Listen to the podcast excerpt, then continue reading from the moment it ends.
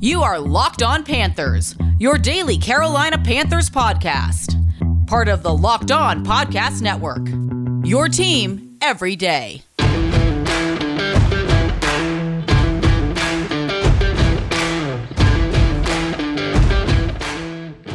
Welcome into another edition of the Locked On Panthers podcast, a part of the Locked On Podcast Network. I'm your host, as always, Julian Council. Talking Carolina Panthers with you every Monday, Tuesday, Wednesday, Thursday, and Friday. Your team every day. That's what we do here on the Locked On Podcast Network. Make sure to watch the show and subscribe to our show over on our Locked On Panthers YouTube channel. You can also check us out wherever you listen to your favorite podcast. Just be sure to rate, review, and subscribe to the show so you don't miss a single episode. And be sure to follow me Julian Council on Twitter at Julian Council, where every single Friday, like today, I answer your weekly Friday mailbag questions. Participate in next Friday's edition of the weekly Friday mailbag, either at me or DM me on Twitter at Julian Council. Today's episode of Locked On Panthers is brought to you by LinkedIn. LinkedIn Jobs helps you find the candidates you want to talk to faster. Post your job for free at linkedin.com slash locked on NFL. Going to get to your mailbag questions here shortly. But before I do that, just some quick thoughts. It, it's going to be PJ Walker, it looks like on Sunday. Baker Mayfield. There was some talk on Wednesday from the interim head coach here in Carolina, Steve Wilks, that Mayfield possibly could play on Sunday. But considering he's been in a boot since Monday when Matt Rhule was fired, and he was on, in a boot again on Thursday, hard to see Baker Mayfield playing on Sunday afternoon. And two, the guy, he hasn't practiced. He's been terrible all season long why would we even need to see him at this point in time in that game? As I've said, we don't need to see Baker Mayfield the rest of the year. Scott Fitterer has already done a terrible job of taking care of the Carolina Panthers draft picks. They only have their first, second, uh, I believe, fourth, or fifth, and sixth next year. No, fourth and fifth, because the sixth is owned by New England because of the, uh, I believe, the Stephon Gilmore trade. Either way, I don't really see why they would play Baker Mayfield at this point in time. I don't know what's really there to be gained as far as Steve Wilks' opportunity being a long term head coach here. We'll see how it plays out once Baker is healthy. Same with Sam Darnold once he's healthy. But it should be PJ Walker. And my expectation is that the Panthers defense, like they did in 2020, shutting out the Lions and last year against the Cardinals, they are going to do their best to make sure that they can uplift PJ Walker and offer him an opportunity to go out there and to win that ball game on Sunday. The one thing I know about PJ is he's going to run around, he's going to sling it, he's going to be entertaining, he's also going to turn the football over. So be prepared for that. They've been able to overcome it. The two red zone interceptions he threw against Detroit in 2020, and then last year throwing an interception. They've overcome it because the defense has been fantastic. Might need a little bit more from PJ, considering I think the Rams defensive unit is going to be the best that he's faced since being in the NFL, whether it was filling in last week in mop up duty against the San Francisco 49ers, where most of their guys are out. And you can even go back to New York week seven last year against the Giants. At the games he started, Lions defense is not the same unit he's going to see on Sunday in LA. Same thing with the Cardinals defense from a year ago. Going to be probably the toughest task he's had up to this point in time in his career here in Carolina's third career start. And hopefully he can get to 3 0. And hopefully the Panthers can be able to build some momentum. Injury report wise, it looks like Xavier Woods and Frankie Luvu should be good to go on Sunday, which would be a big boost for the team. And then Jaycee Horn, they're hopeful. Al Holcomb, now the new defensive coordinator, said he's hopeful that Jaycee Horn would play. If he doesn't, that means a guy like CJ Henderson really needs to step up. He has been a liability at times, having some really bad pass interference plays and calls that have led to touchdowns. So cannot let that happen moving forward. You would also expect guys like Keith Taylor to get an opportunity to step up and hopefully make some good plays for the Carolina Panthers on Sunday. So that's kind of my final thoughts there. I think the Panthers are going to play well as far as defensively. I think they're going to stay close in this game. I just don't necessarily think they're going to win just because, I mean, what really leads you to think they're going to get a win on Sunday? But the energy levels should be intensified considering what we've seen over the first five weeks of the season, leading to a one and four start. All right, let's get into it. The weekly Friday mailbag here on Locked on Panthers. Again, y'all, at me or DM me on Twitter at Julian Council. But again, first follow me on Twitter at Julian Council to participate in next week's edition of the weekly Friday mailbag. Going over now to Steven who has a Steve Wilks question. All all three of the ones we're going to get to right here. Steven, Kendrick, and Jake, all Steve Wilks questions. Steven saying, Julian, I'm excited to see how Coach Wilks will bring this team together. Hearing his press conferences, he sounds like a leader and has the right attitude and confidence to come in and lead this football team. In my opinion, that is exactly what this team needs right now someone to step up, show confidence and strength, and give these players that extra motivation they need to play together. Also, interested to see how this will affect the ex Temple and Baylor players on the team. Your thoughts. One thing I'll also put out here getting multiple different spellings of Wilkes. I don't know if it's autocorrect. It's W I L K S, y'all. So let's make sure for the next 12 weeks at least, we start spelling Coach Wilks' last name right. So no E, W I L K S. Just uh, throwing that out there because I got a lot of people, not just Steve, but a lot of people who are asking me questions about Steve Wilks and getting his name wrong. So that's how you spell it. And we should know that. He's been here before, not his first rodeo. As far as how this impacts the players from Temple and Baylor, you saw PJ Walker sit there and talk to the media on Wednesday, and he understands it's a business. Is he affected personally by Matt Rhule not being here? Of course he is. That's his coach dating back to his time at Temple. He's the coach that's given an opportunity to start in the NFL and to be here the last three seasons. So, of course, he's going to feel some type of way, but it's a business. And PJ now has an opportunity to be a starter. He didn't, honestly, if you look at it, Matt Rhule's trying to get rid of PJ Walker. So I don't know if PJ Walker feels all that bad for Matt, considering a month ago more than that, Matt Rhule had drafted a quarterback at Brighton Baker Mayfield. PJ was the odd man out.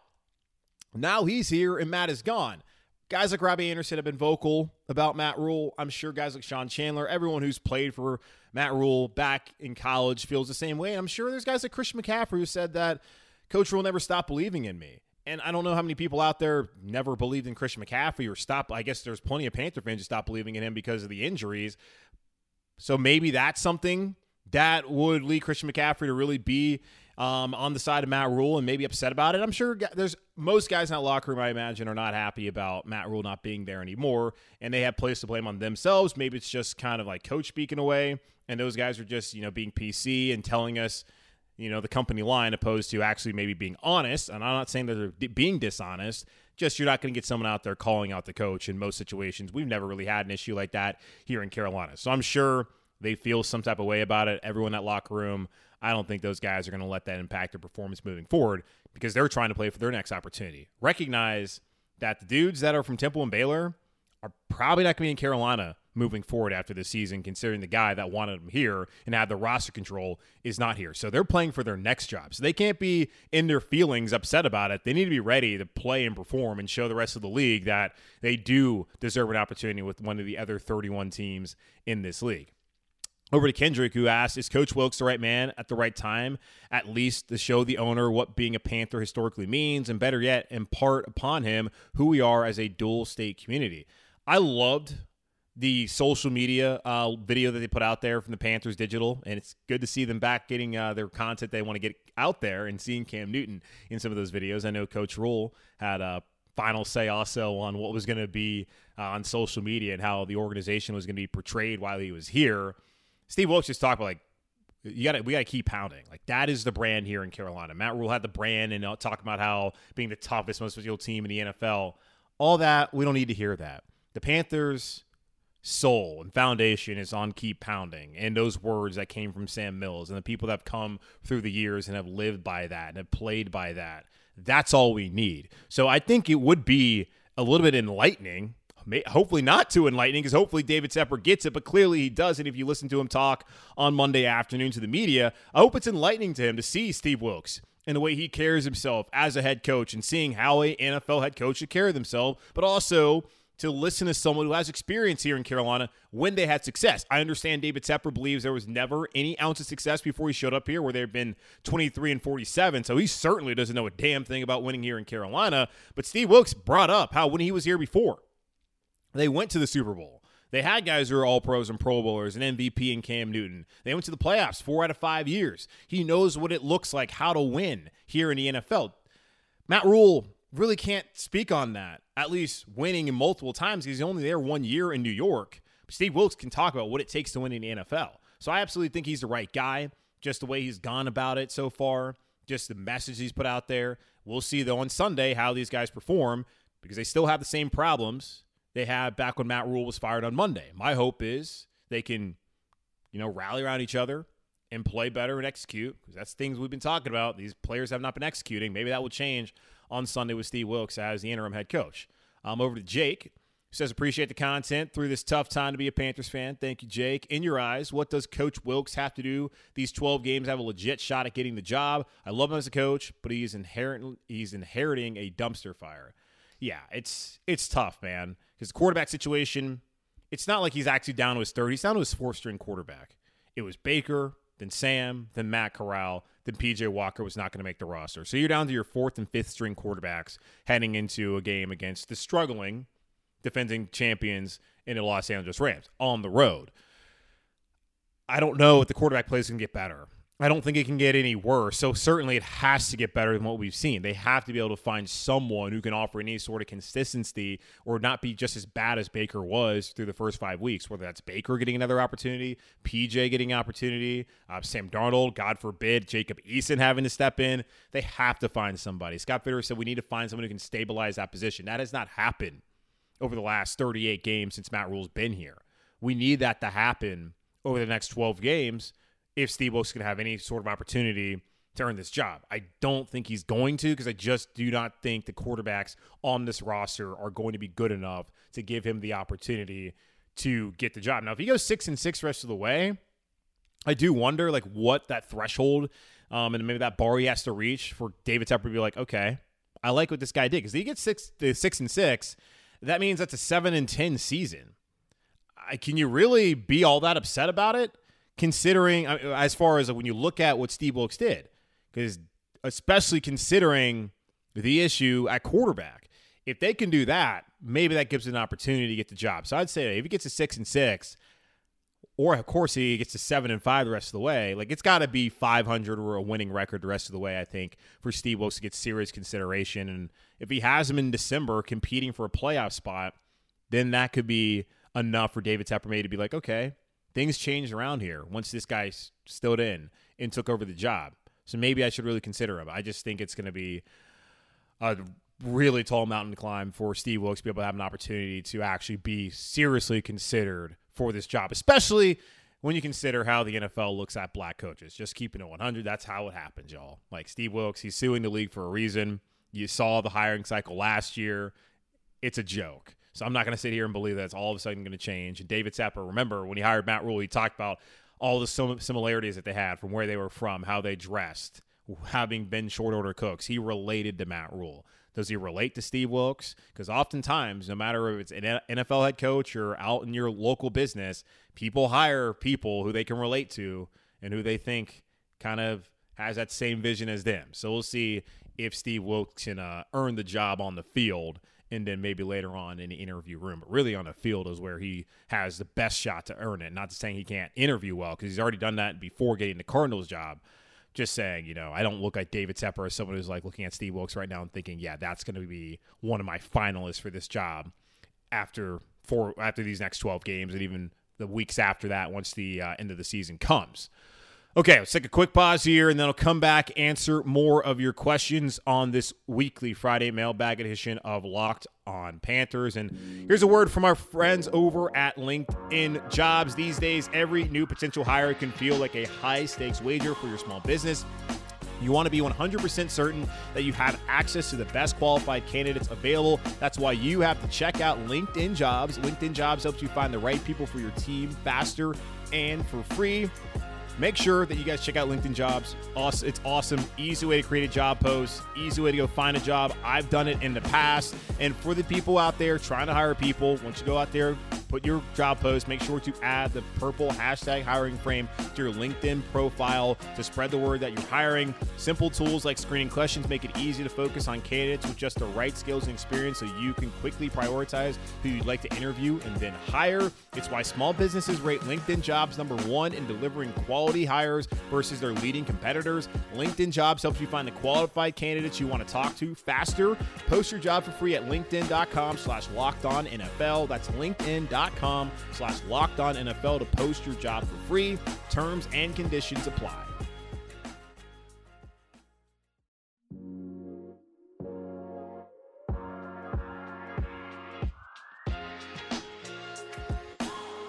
All right, let's get back to it. There's a lot of people wondering if the Panthers are going to start selling off some of these players to get back assets because Scott Fitterer has done a terrible job when it comes to protecting draft picks. And I went over it with y'all on Wednesday, I believe, how a lot of the trades that he's put gone through here have not really panned out as far as the players that ended up being drafted or how those picks were later used and all that. The Panthers right now heading into 2023 NFL draft only have a first, second, fourth, and fifth round pick. Their third and sixth round picks both belong to New England Patriots. Last draft back in April, they traded up in the second day of the day of the second day of the draft to get Matt Corral.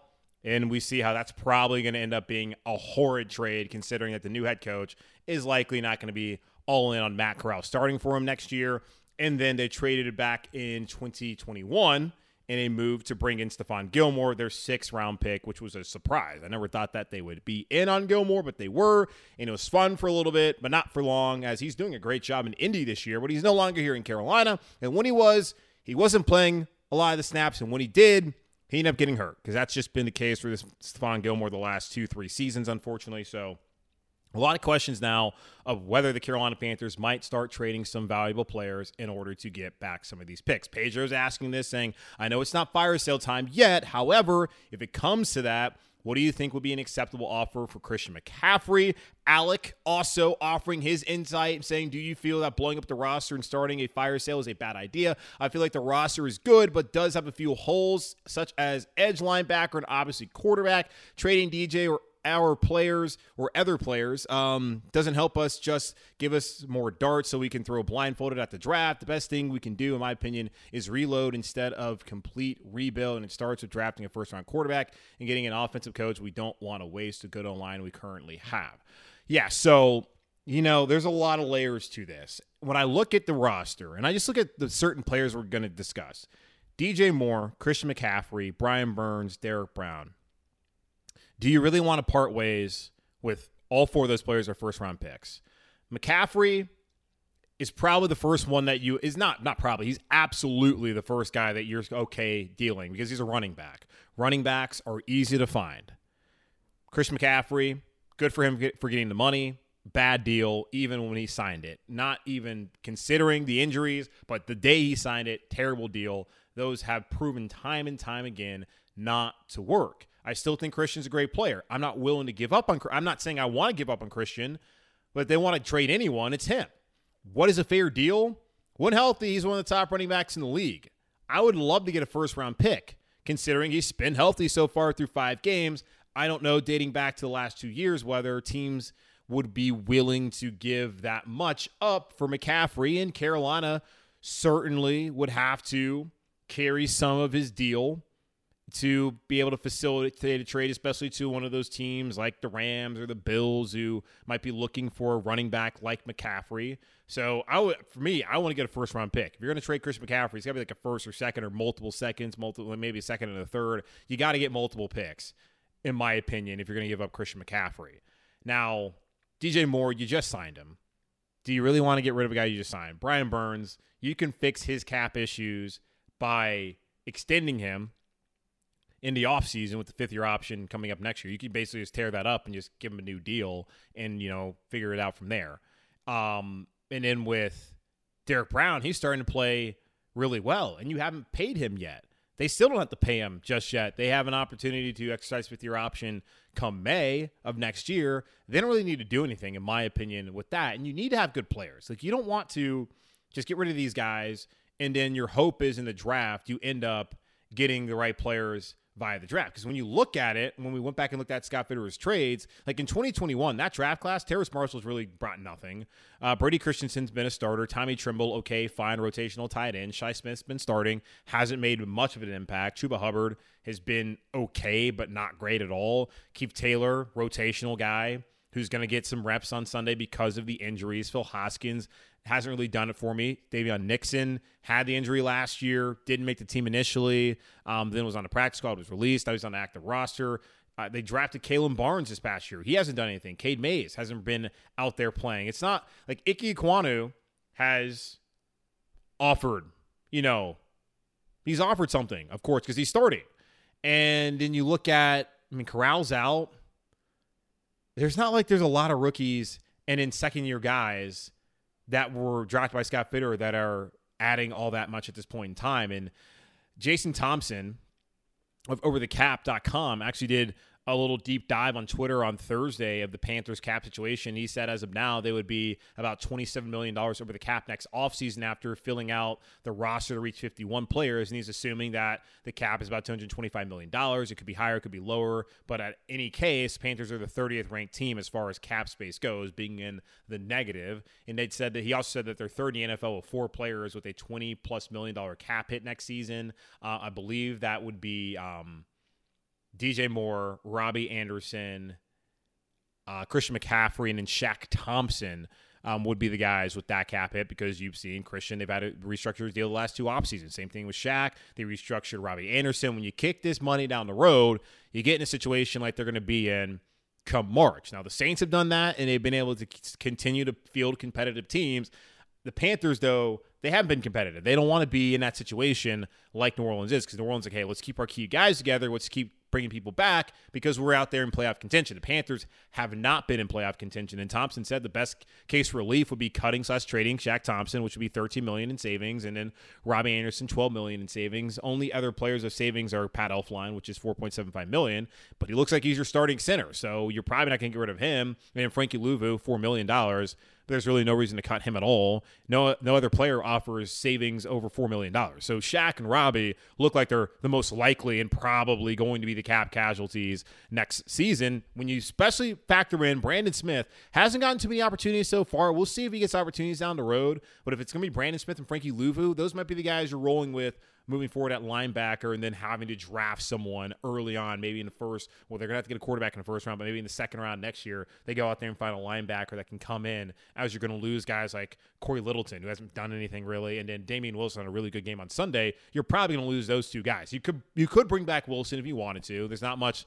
um, savings if you don't, so maybe he's back and alongside another uh, a rookie maybe in the second round. Thompson also brought up that there is relief if you trade some players. You can always restructure players like Moore, extend Burns, etc. But it would probably be a lot having to work with this roster into 2023 with hopefully a young quarterback and not a scrap heap veteran like they've had the last couple years. So when you look at it, you can try and trade away. I just don't know if that necessarily garners the results that we want. Like Scott Fitterer went out there and drafted 11 guys back in 2021. One of them really has ended up being a full time starter, and that's Brady Christensen. The rest either rotational, not on a roster, or just like, eh, what a bad pick. So I don't look at it as, hey, let's get more draft picks and like that's to fix it.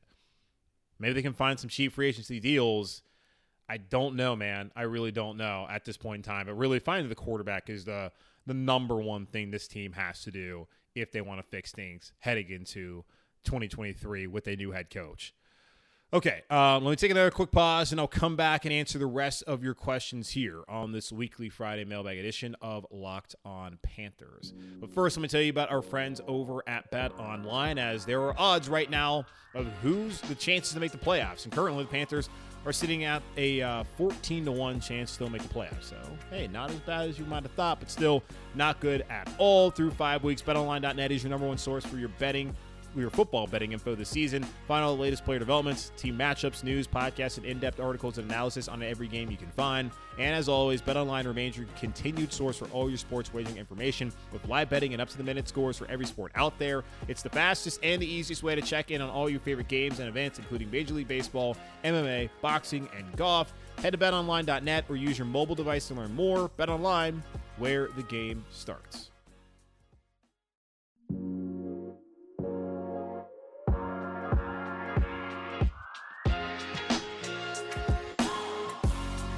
Okay, let's wrap it up, answer some more questions, then get out of here on a Friday. Now over to Alex, who asked Do you think the Panthers will try to bring in a veteran quarterback, or will they keep rolling with whatever combination of Mayfield, Darnold, Walker, Eason is healthy at the moment? So, three weeks until the trade deadline. I don't know what quarterback out there the Panthers can trade for that's going to fix the situation that they currently have. Like, are you going to trade for Mason Rudolph or Mitch Trubisky? I, I don't. Those guys aren't good. I don't know what they can do. And the last thing they need to do is trade anything away. That's the last thing they need to do is be giving away more assets when they only have four of their picks heading into 2023 draft. and there's still a possibility that Scott Fitterer is not the general manager. We'll see. You don't want to create more of an issue for potentially a new GM and a new head coach where then you already have. We went over how they are already $27 million over the cap going into next offseason and then the lack of picks and trying to find a quarterback. There's just too many things you got to try and figure out. They're just going to have to roll with it. At this point in time, you can't fix the quarterback position. We've already seen with Baker Mayfield how not being here for a full offseason, having to split reps during training camp has hindered his ability to go out and perform well and really to have any confidence in himself and in the offense and what's in front of him. So how that would change how would that change at all if you brought in someone else? I know a couple years ago the Vikings ended up not being a playoff team, but they traded for Sam Bradford, who was an Eagle. He became the backup. They traded for Sam Bradford. He came out and he actually did some good things for them early on, but that was like week two or three into the season. Like we're already past the quarter mark, and we haven't seen Sam in his new system. We haven't seen PJ. So let's see what they got. I don't think it makes any sense at all to try and bring in a quarterback, and I don't think that's even a conversation that they're having at this point in time. Um, all right, now over to Aaron, who asked, now that Rhule has been fired, how do you think the morale is? Do you still think this is a playoff team now that the team has a new leader? No, I do not think this is a playoff team at all. Uh, at this, I thought going into the season they would be. That was me betting on Baker. Baker failed, so I failed. We all failed because the Panthers don't look like a playoff team. As I mentioned, Bet Online, our friends over there say that they have a 14, they have 14 to one odds to make the playoffs. Long odds, but still, an, they still have an opportunity. I don't think it's going to happen. It's just if they could even go 500 the rest, rest of the way at seven and 10, like that's the NFC is not great. Maybe that keeps them in the hunt that's just not going to be good enough. The Panthers are going to have to go, I think, at least seven and five, get to eight and nine. I think that's the best chance they have to make the playoffs, and that is a big ask. Knowing, I mean, Sunday is winnable. If they beat the Rams, I won't be surprised at all. I just don't think they're going to beat the Rams.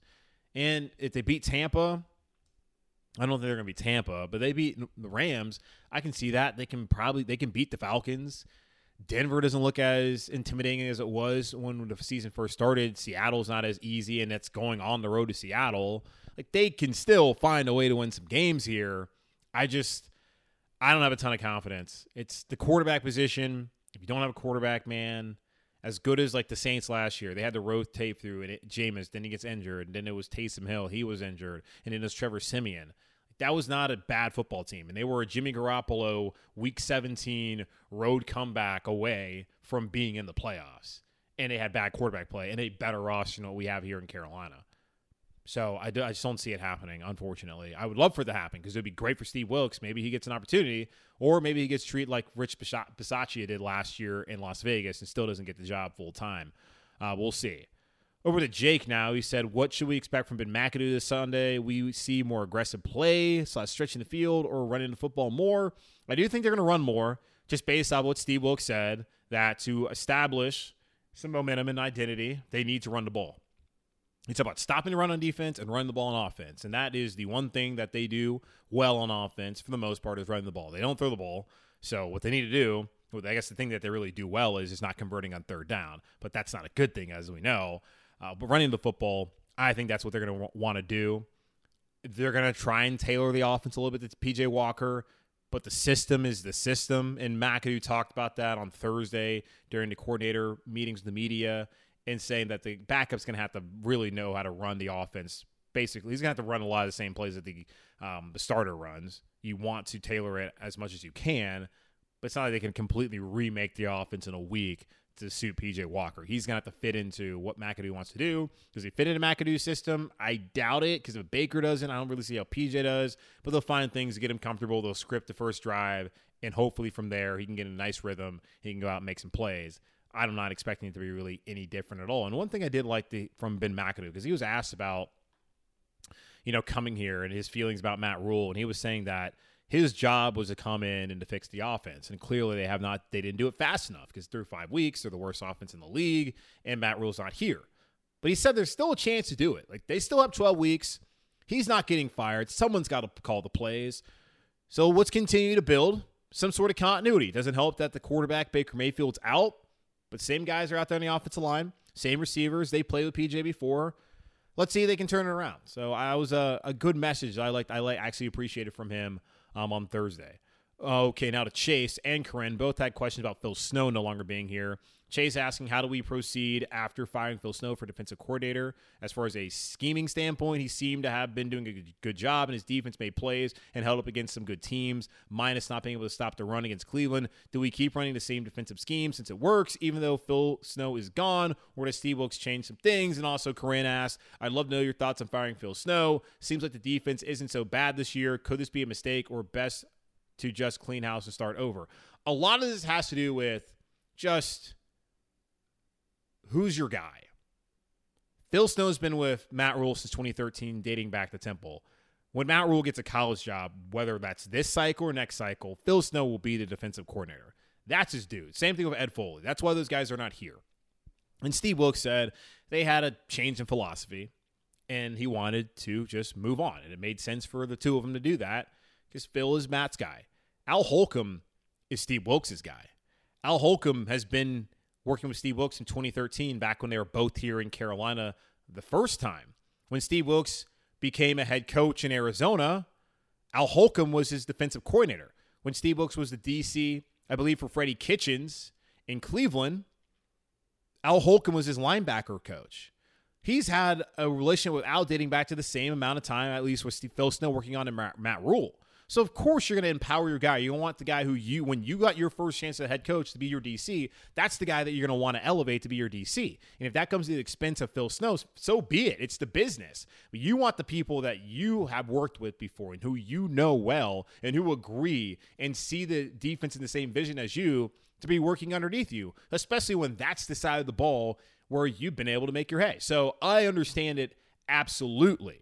And, and now Holcomb also said that the system's the system. At this point in time, like we're week six, y'all. You can't tear down the entire offense like with Ben McAdoo or tear down the whole defense with uh, Al Holcomb now. You're just going to have to run what you have. The scheme is the scheme. And that's the words that Al Holcomb said on Thursday. So I don't expect there to be too many changes. One thing I do remember from Steve Wilks when we compared him when he was a defensive coordinator here in Carolina to um, Sean McDermott was he was very aggressive, a lot more aggressive, sent a lot of blitzes. Phil Snow did send some blitzes. I think we'll continue to see that and maybe even some different looks now that Al Holcomb's calling the plays defensively and that Steve Wilks is taking over as the interim head coach. So there will be some changes, but really not as many as you might think there could possibly be with two guys now taking over. Um, we got Eric now. He said, Hey, Julian, just a thought. Let's say we can win a couple more games at end of season, seven and ten, which would mean the Panthers go six and six the rest of the way. Uh, since we'll be out of the race for the top two quarterbacks, do you think we'll take a shot on Hendon Hooker out of Tennessee? Okay, Greensboro's own Hendon Hooker. I did tweet out at Julian Council this past weekend when um, he threw a touchdown. I was like, every time Hendon Hooker throws a touchdown pass, Justin Fuente, the former head coach at Virginia Tech, should have to give back a piece of his buyout one of the big reasons why Fuente, I, know this is not what you're here for. One of the big reasons why Justin Fuente is not at Virginia Tech is because he chose the wrong quarterback. He thought Braxton Burmeister was his guy instead of Hendon Hooker. Hooker goes to Tennessee, doesn't win the job originally under with Joe Milton, Milton the Michigan transfer. Then he takes over. Vols go to a bowl. Now they're ranked sixth in the country and have Alabama coming to town tomorrow. What a scene that's going to be at Neyland Stadium in Knoxville, Tennessee. He's been really good, man. Hooker's looked really good. He had a touchdown throw. I think it was like a 50 yard bomb last Saturday at LSU. That was just one of the best throws you're going to see all year in college football. Is he a guy that you're trying to like build your team around? I don't know. I don't know what it's going to look like. And Dan Orlovsky was saying, hey, like he's going to go a lot higher than people think. I don't even know where people think he's going to go. Is he a first round prospect? I have no idea if he puts himself in the Heisman conversation and if he wins on Saturday, and that's really going to be the game people are looking at. Because I had some guy who came up to me or who said something to me um, before. Was like, oh, when I was talking about Will Levis and Anthony Richardson, the quarterback at Florida, what Levis at Kentucky, Richardson at Florida, and he was like, oh, you probably only watched Anthony Richardson against Georgia. When I was like levying some sort of criticism on him, it's like, well, those are the games the scouts watch. Georgia's entire defense got drafted last year, and he looked awful. Now look at what Richardson's done so far this season at Florida. He still looks terrible. So these are the games when you play against these big time programs like Alabama that constantly churn out defensive talent in the first round and early on. If Hooker looks good on Saturday, then we might be able to see. Now he's running what people call a Mickey Mouse offense, just from the context of Sunday, where the what Josh Heupel does at Tennessee would not work in the NFL, but it works in college. It's simplified. It would be a little bit of a learning curve. Hooker is a little bit an older guy. I think he's 24. He's one of the oldest uh, starting quarterbacks in college football. Maybe they give him a chance, but if he's a middle round guy, they already have that in Matt Corral. And if Scott Fitterer was still here, then I guess they'd probably go with Matt Corral. But they, I don't know what they're going to do. I, I don't think they're going to go seven. I don't think they're going to be seven and ten. It also might be detrimental. Not like I'm sitting here saying that they need to absolutely tank the rest of the season. I would still put them in the top ten, and I don't know who else would be there. There's always a possibility to trade up. You would hate to do that, but if that's what you got to do, that's what you got to do. It's not. I don't think it's as simple as Levis or Bryce Young or C.J. Stroud all go one, two, and three. I don't think it's going to be that simple. Maybe it is. Uh, I mean, when you look around the rest of the NFL right now, and I guess I don't really. Where's my phone? Um, when you look at the NFL right now, like so, let me look at the teams that are also struggling like Carolina and probably on their way to the bottom or already at the bottom. Um, let's see. New England already has their quarterback. They also drafted Bailey Zappe. Uh, the Dolphins, I think they're good. Jets, they're probably not getting a guy. Buffalo, they're obviously good. Baltimore, they're good. Cleveland, they got their guy. Since he got their guy, Pittsburgh just drafted their guy. Uh, Tennessee, they drafted Malik Willis. Maybe they might be interested, but I think they're probably going to win that division again. Indy, they're going to be looking for a quarterback for sure. Um, Jacksonville, they have their guy. Houston, probably in the quarterback market. So there's two teams. Kansas City has their guy. Chargers have their guy. Denver has their guy. Las Vegas, to be interesting, they're one and four. If they keep playing poorly, it's a possibility that they might look at getting rid of Derek Carr opposed to extending him. Philadelphia, they have their guy. Dallas has their guy. The Giants at four and one. Right now, looks like they have their guy. Washington needs a quarterback too. So there's three now for sure that are going to be in a quarterback market. Minnesota, probably they got their guy in Cousins right now. Green Bay has their guy. Chicago has their guy. Detroit, one and four. At some point in time, they're going to want to bring somebody else in. But Jared Goff's not like he's really the problem. They have one of the top. I think they have the top scoring offense in the league, but they're still one and four. Uh, Tampa, they're going to have to draft a quarterback um, at some point with Tom Brady, probably his last year. New Orleans going to need to draft a quarterback.